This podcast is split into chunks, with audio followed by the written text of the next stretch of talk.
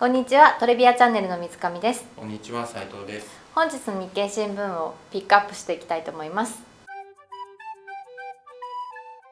中国は実はもっと進んでいるっていうのをちょうど聞いたところで、ペイメントにあのキャッシュを入れることでそのキャッシュに対してお客さんは、えっと、金利がもらえると。14面のところでファミマが金融始めて購買利益から余震、えっと、ローン機能をホームペイに追加するっていう記事があってコンビニなのに金融とかも始めたんだなっていうところがちょっとまあ単純に驚きっていうところがありましたね。そうね。まあファミマが金融っていうとちょっと遠いような気もするけど記事によると、うん、まあねそのいろんな購買おにぎりとかの購買履歴に基づいて何らかのアルゴリズムを走らしてその人の余震なんかを余震っていうのは、うん、まあ、要はこの人金貸して返してくれるみたいな、うんうん、まあ、言うとそういう話なんだけど、まあ、それをチェックしてでお金貸しますと。うん、でまあ、どういうシチュエーションでそれファミマからお金借りるのみたいなで言うと、まあ、一応記事にもある通りね、うん、なんかその公共料金とかを平均1万円ぐらいの公共料金を期限までに払えない人が一定やっぱりいますと。でそういう人たちに、まあ、借りてほしいと、うん、借りてもらってまあ返すまあね普通に返して金利をもらって、まあ、金利もらえるんでそれがファミマの新しい収益ですっていう、まあ、そんな記事なのかなとは。一定数いるって記事にはその数書いていないけれども、うん、結構大きな事業を始めるわけじゃないですか。そうね。割といるんだなって思って。うんそうね。まあちょっとそのどういう層なのかとか、うん、なかなか分かりにくい。個人的にはちょっと分かんないところあるんですけど、うんうん、というのもあのなんだろうね、まあ、これがどれぐらい流行るのかというと、まあ、やっぱ一つは金利は確かに安いなと思っていて、うん、記事によると一番安くて0.8%、うん。まあ、もちろんファミマはファミファミペイを使った決済でおにぎりの購買履歴とか分かるので、うん、なんかそこのそういうのを駆使してこの人返しそうだなみたいな、うん。うん、返してくれるんだったら0.8%の金利でもいいよみたいな、うん、多分そういう話なんだろうけどね。でも一般論で言うとさだって1万円貸してさ、うん0.8%うんうんうん、80円の利息しかもそれ1年間貸してね、うん、1万円をなんかさほら貸すみずちゃんに1万円、ちょっと借りてますみたいな、うん、あのまあ水道料金払えないから、うん、1年後返します。みたいな、うん、1万80円でみたいな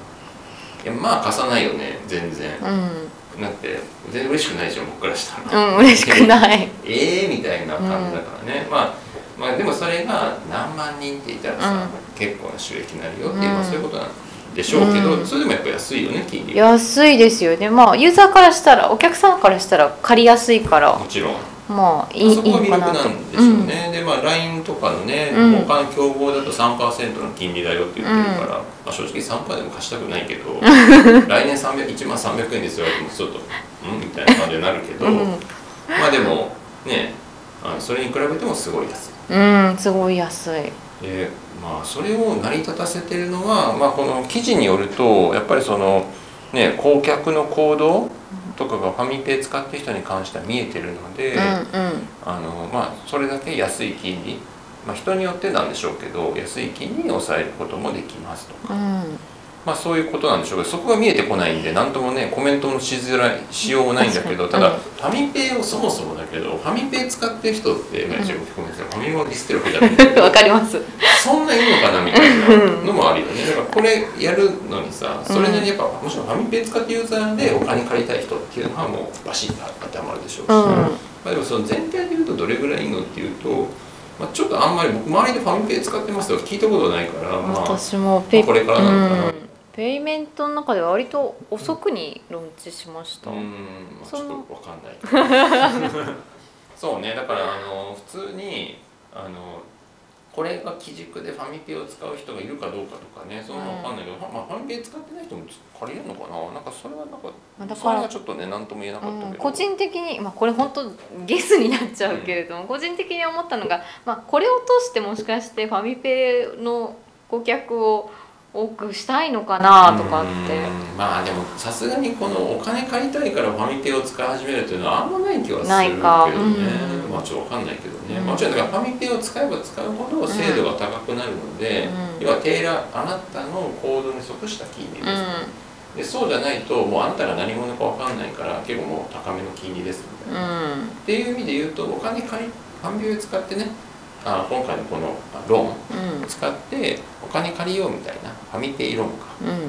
ていう人からすると積極的にファミペイを使うことで、まあ、金利を下げに行くっていうさっていう、まあ、そういうのはあるんでしょうね。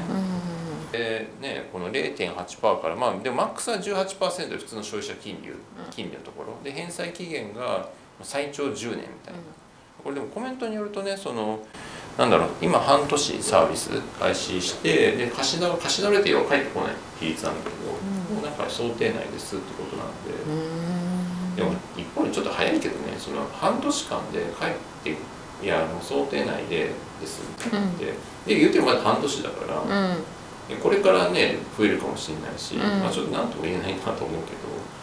あのねまあその辺はちょっとこれからなのかうん。なと、はいあとこれ見て思ったのが、まあ、画期的だなって思ったのもそうなんですけどそのペイメントでローンがついてるっていうのって、まあ、他にも、まあ、LINE さんとかもあるのかもしれないんですけど中国は実はもっと進んでいるっていうのをちょうど聞いたところで、あのペイメントにあのキャッシュを入れることでそのキャッシュに対してお客さんは、えっと、金利がもらえると。で年率換算で大体6%のも金利を毎日もらえるっていうのを聞いてさすが中国デジタルすごい進んでるっていうのはすごい思った。そうだね。あの、まあ、要は銀行のようなそう感じだよね、うん。預けることで金利もらえてで銀行よりすごいよね毎日金利もらえるわけだから、うん。まあ、銀行だとどれぐらいなのかね今ちょっと12か月に1回ぐらいもらうのかな。毎月なのかな、まあ、金額になるのかもしれないけど。年年だと思いますけど1年間な。のかな、まあ、今さ、うん。もうあ金利が利息がほとんどないから、うん。ある程度たまんないと1円もないよみたいな状況でおっしゃる通り。そうだから多分1円以上たまったタイミングで払うとかっていうのもある。からちょっとももはや今どれぐらいの頻度で払ってるかわかんないんだけどわかんないです。あのねそれで言うと毎日払うっていう意味で結構すごい。うん、うんよねって思うしでもこれ6%払うってなんかその中国すごいなっていうのあるんだけど、あの別にそれってなんかポイント的な感じで払ってるわけじゃないんだよね。うん。うんあの中国ってそもそも金利がある市場だからあだから6%払えるのね。あなるほどそっか。なんでかっていうと日本逆に日本でこれなんでできないのとか、まあうんお金ペイペイとかさお金預けるうん。預けるって言い方はそこにお金あってさうお金金利できないみたいな。まあその規制云々であるかもしれないけど、うん。というよりかは日本で金利がないないのね今、んうんうんうん。ゼロ金利とかで。そうですねなんで事業者側が我々に金利払ったら要はね金利つけちゃうとそれ丸々損なわけよ。うでもちろんマーケティングでキャンペーンでみたいなっていうのはあるかもしれないけど、んうん。まあ、それはさすがに限界あるからそのうん。全体の金利で払うみたいな言うとだからまああのなかなかつけにくいのかなそっか。中国とかだとどれぐらいな？んでしょえーっと今だいぶ下がってきたけどね、うん。それでも34%ぐらいはううん。多分金利つくと思うし、えーっとつい本当先日っていうかあの例えばコロナ前とかで6%ぐらいあったんじゃないかな。あそもそもねですね。無利息の金利が要は国際会話さ翌日レポとかそういうのもあるんだけど要は翌日ものの金利で6%の水準とかもしあったりしたらさそれ払えるよね。それはいけますねでお客さんからお金預け預ける、うん。集めるじゃん。で預かったお金をさ別にあの銀キャッシュで置いてるわけじゃないから、うんうんそれであの普通にさ運用すればいい、はい。それ運用超ド短短期のさう国債券買ったりとか、んうん。まあそれでするとそれこそ翌日ものとかだったら、うん。それで6%つくんだったらさ、うん。それを皆さんにお届けしますああそっかそっか市場が違うから。そうそうそう懐傷んでない。しみたい。な、うん。まあさすがにあの今は中国の6%の金利ないと思うけど、うん。だからまあその逆剤の部分っていうのはうん傷んでる、まあ、傷んでるそれはマーケティングみたいな話もあるんでしょうし、うあとはまああのちょっとこれは規制にも関わってくるけど運用の仕方なんかも、えっと、違うかもしれない。日本とかだったらすごい厳しいから、うん。そんなさ、まあ、お客さんから預けてだってこれさ例えば僕がペイペイみたいなやっててさ、うん。ゆうちゃんがさそれ振り込んでさうん。で振り込みましたって言ってじゃあじゃあ金利払いますって言って言ってもさあのじゃあその分の金利を稼がなきゃってなるけど、うん。あ2日後にはさ全額下ろすかもしれないじゃん、うん。下ろしたいって言ったらすぐ返さなきゃいけないわけだから、はい。その時に僕がなんか5年ものの国債買いましたとか言って言ったら急に話変わってきちゃうじゃん、うんもちろん売ればいいんだけど売る時に値段下がってたらさ、うん。損損して返せませんになっちゃうからでも5年間持ってくれたらちゃんと6は払えたのにみたいな、うん。無リスクなのにみたいになっちゃうからあのやっぱそうならないようにあの運用するにしてももう超安全資産の、うんかつ短期のものしかダメよみたいな、っていう、まあ、規制とかがいっぱいあるのね。ああそうなんですだからあのなんだろうあじゃあ実際にはさ、ほらうん。100集めてさお金。うん。あ明日全員がお金を下ろすなんてことないから、うん。そんなさ結局何年かで見ると100のうち、まあ、70から5070っていうのはその適当だけどね。もうずーっと変わらずありますよみたいな、うん。全体で見ると中には全額下ろすやつもいるけどそのまま新しくも入るしみたいなうん。だから会社全体で言うと70ぐらいはな長期の運用してもよくねとかって思いがちなんだけど、うん。やっぱそれはダメよっていうふうになってたりして、これがさもし規制とかが違ったらまあじゃあそこは何だったら株行ってくれてもいいですよとかでなってくると、もちろんそれで損する時もあるけどリスクの高い資産をすることでリターンもある。なるほで高い上がったリターンをベースにお客さんへの還元として利回りはちょっと高めです、うん。で高いんだったらみんなまたお金預けてくる。で預ければ預かるほど資産運用できる資産が増えるからそれでまた投資してさらに上がる。みたいなもちろんこれモデルが崩れて終わるんだけど、うん。でもなるべくリスクの低いものだったらもしかしたらワークするかもしれないなるほど。でもそうそうだからそのまあそもそも金利の環境が違うよねっていうのと、あとそのリスト出していい、うん、出していいか投資していい資産クラスもしかしたら違うかもしれない、うん。その中国とか確かにっていうのが結構大きいのかなと思うので、うんうんうん。まあ単純になんかいやいや日本企業のペイメントも頑張れよみたいな思っちゃったまあ 6%, 6とは言わないけど 3%5% 出せよみたいなっていうこと単純じゃなくて頑張る頑張らないっていうかもうそもそも市場が違いすぎてそうしょうがないみたいな。銀行の人に預金5%ぐらいつけろよって言ってるのと近いみたいな。なるほどねいやゼロ金利って言われてるのにそれ無理無理ですよみたいな。そっかじゃあ12%ぐらいかも。だって自分が借りる住宅ローンが5%しないのにさ、うん。自分の預金5%つけるっていうのは無理な話じゃん。ねっていうようなそんなねなるほど。話ですね、はい。はい。あと、えっと、救命のところで、えっと、大阪取引所が短期金利の先物をはい。なんか始めたっていうところがあって、ふっと、まあ、あのこのこの記事自体はあそういう新しい、えーき金融商品始めたんだっていうくらいのものなんですけどふっとあ大阪取引所ってそういえばあったなと思って。そん。な時に東証とあれ大阪取引所って何が違うんでしたっけっていうところがちょっと思って。まあ個人投資家さんから見てなのかあの機関投資家さんから見てなのかわかんないですいやもう別に一緒っていうか、うん。扱ってるものが、えっとうんごめんねえっと、それで言うとまず大阪取引所の話だけで言うと、大阪取引所、まあ、要は代償なんだけど、うん。代償は特に有名なのはデリバティうんうん。ブ、まあ、今回の先物ってデリバティブだと思うんだけど、はい。まあ、日経平均先物とかオプションとかうん。全部代償。東証じゃないで代償。だうん。だからそういうもうまさにデリバティブを扱ってるところみたいな。そっかじゃあ日経平均先物買いたいってなったらも代償取引は代償になるんですか？代償の商品です。あはいなんであの結構そこは違うところ。違うところっていう特徴というのかな、うん。でえっと別に代償はデリバティブしかやってないわけじゃなくて当然現物とうん。いうか普通の株もやってます。有名なので言うとあの任天堂とか、まあ、京セラとか、うん。まあ、その関西の地盤にしたうん。ところは代償に上場していて、で、えっと、別に代償だけじゃなくて日本っていっぱい証券取引所ってあるんですよね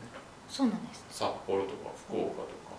でななので別に、まあ、色違いは何ですかで言うと、まあ、東証以外もそもそもだけど東証以外も取引所ってあるんだよっていうところ。うんうんうん。でかつねあのなんだろう、まあ、昔で言うとよりこう地方地方その地方その地方の会社さんが上場していて、ただまあだんだんだんだんさこう、まあ、なんだろうね時代が進んでいくにつれて日本全国東証がカバーできるよねみたいな。うん。でなんか東証にも上場するみたいになってくると両方上場してんだって東証でいいじゃんみたいな。っていうふうに増えてきたのは間違いないし、うん。まあ、一方で代償とかだったら地場の大阪だからね地場の企業強いわけだから、まあ、そういったあの独自の銘柄なんかもまあ当然残ったりしつつ、うん。で代償は他と違ってユニークなのはデリバティうん。ブを、まあ、あの扱っていて、うん。まあ、日経平均先物とかもね世界中の人が取引するからうね、ん。まあ、そういうのがもう対象に来ていると。うん。っていうところかな、まあ、だから間違いっていうとそんなところ、もともと地方にその取引所があってどんどんこう東証がカバーできるようになったっておっしゃったんですけど、なんで昔の人はそこの東証に上場するのが難しかったんですか？まあ単純にそ,、うん。そこに住んでるからじゃない？違うのかな分かんないけどああ普通に、えっと、まずそもそもた東証って普通の企業だからねそっかなんか。国の企業じゃないよ、うん。普通の民間企業だから、なんか国の国になんか申請しますとかまあもちろんあの上場するにあたっていろんな申請あるけど、別になんかその国の会社のなな国が運営している取引所ですとかじゃないから。そっか普通に地元のつながりでうちで上場しませんか？みたいな。そっか。感じであじゃあみたいな感じなんじゃないかな多分。そっか。なんか東証っていくとなんか公的機関のように私がなんか感じてしまうからかな、まあ、そうまあ、もちろん極めて公的性があるとうんころではあるけど、うん。全然公的性じゃないっていうか、まあ、公的機関じゃないし何だったら普通に上場してるから。そっか。あそうなんですね。東証っていう日本取引所グループっていう形で上場していて日本取引所グループっていうのは、まあ、ホールディングみたいな感じでその傘下に東証と大証がいる。東証と大証が同じ会社っていうか、まあ、兄弟会社。みたいななるほど。え私東証の東証のというかその日本取引所の株買えるんですか？もちろん買える取り日本取引所には当然上場してれば誰でも株買えるし株主分はっているし、うん。別に日本政府が持ってますとかじゃないから。全然。なんだったら独禁法とかにも入ってくるよ。そうなんです。日本取引所がえっと多分ね日本の取引所まあちょっとなんかいろんな規定あるんだろうけど、うえっと要は東証だけんうん。になりますみたいになると、多分あの公正取引委員会とかからなんかなんか来る気がする。確かに。えー、なんかなんだ取引所が上場するってすごい私不思議な感覚なんですけど、まあね、取引所そうだから東日本取引所は東証に上場している。うん。東証が東証に上場してるみたいなそんな感じ。すごく不思議なのは私だけかしら。ね。でもまあそういう感じだね、えー、どんどんな人が買うんですか？普通に普通に投資家は買ってるよ、へー。別に何だったら日本取引所だけじゃないけどね。ニューヨークストックエクスチェンジとかナスダナスダ上場したかな？忘れたけどなんかそういう世界の取引所って普通に上場してたりする。へえあそのなんかこの取引所ならではの株取引所の株な株株価？なんか銘柄ならではのなんか動きってあるんですか？いやまあ普通にやっぱり取引が増える時っていうのが、あのまあ、これ手数料だからね。だから取引が増えれば増えるほどやっぱり当然収益って上がるうんうんだから株が盛り上がる時っていうのは買われたりするうし、ん。じゃあ割と例えば日経平均とかに連動しやすい。しやすいけど、うん。あのどっちかというと出来高かな？だからいやもちろんさそうん。の株が低迷してる時やっぱり弱くなるし、それは連動するけどでも株価が下がってても出来高がすごいある時っていうのは収益になるからね、うんうんうんだって決算の数字としては悪くないしそっかでもうちょっと言うと安定してるんだよね。あの、うん安定してるっていうのはこうこういうさ波はあるけど常に、でうん。もゼロにもなんないからそうですよね。常に安定はしていて、うん。そういう意味でその日本こういう取引所うん。みたいなのはあの、まあ、世界的に見てもそのあ割と金融の中では安定した部類に、うん。まあ、見られやすいというのかな、うん。あのしゅまあ、手数硬い手数料ビジネスみたいな。ああなるほど、うんちょっとイメージややっとついてきました。だから普通に取引所同士の競争っていうのもあるしね、まあ、正直日本国内だと、うん。東証と他がちょこうやって競争するってそまあ、あんまない気もするけど、うん。世界でいうと取引所同士が競争してるしね、うん。うちで上場してよとかだからニューヨークで上場してよ。いやいやロンドンに来てよとか。うん。っていうのは当然あるし。で別にそれも国内でも同じようなのがあったりとか、あななんだね。こう施設取引所っていうのもできてるからあのあれですよ。うん。の取引所なんかもあったりした PTS って呼ばれるやつだけどね。うん。それはだから同じ銘柄が扱っててもあの日本と、まあ、東証とは違うよみたいな。うん。別の取引所です。そこに普通に取引できてる。うん。そういうのは全然ありあるね。お客さんから見た時に、えっと、し証証券会社のこう、まあ、ネット入ります、両方はそれぞれのところで買う買う。ちょっとなんかイメージがちょっと分かんなくなってきちゃったんですけど両方例えば両、えっと、大阪にも東京にも上場していますっていう会社があった場合、どっちの株を買うっていう概念は存在するんですか？あするんだ。だって値段違う時あるからね。あそうなんですね。だからどっちので買うかとかっていうあのがまあああるある。なるほど選んだりとか、うん。まあ普通っていうかまあ今ネット証券とかだったら多分ね、あのこうやってピッてオーダー入れたら、うん。あの一番安いとこ多分買う時はねうん。一番安いところから自動的に買ってくれたりとかっていうのは多分あると思うけど、そうだと思ってました。でその証券会社がアクセスしてる取引所だったらね。ああそっか。じゃあ見た目はもしかして一つの銘柄しか出なくてもその証券会社。そういうのはまああるんじゃないかな。顧客サービスの一環としてね。でも本来は東証のこの銘柄のこれみたいなえっと、トヨタって名古屋で上場したかどうか忘れちゃったんだけど、うん。まあ、ただ上してたと思うんだけど、まあ、じゃあ名古屋でで買うっていうのもあるよね。でもそあのそれだから PTS っていうさっき言った施設取引所うん。とかとあの東証。あと例えば SBI 証券とかだったら選べるんだよね、PTS で買うええ選べる板違うから当然あなるほど。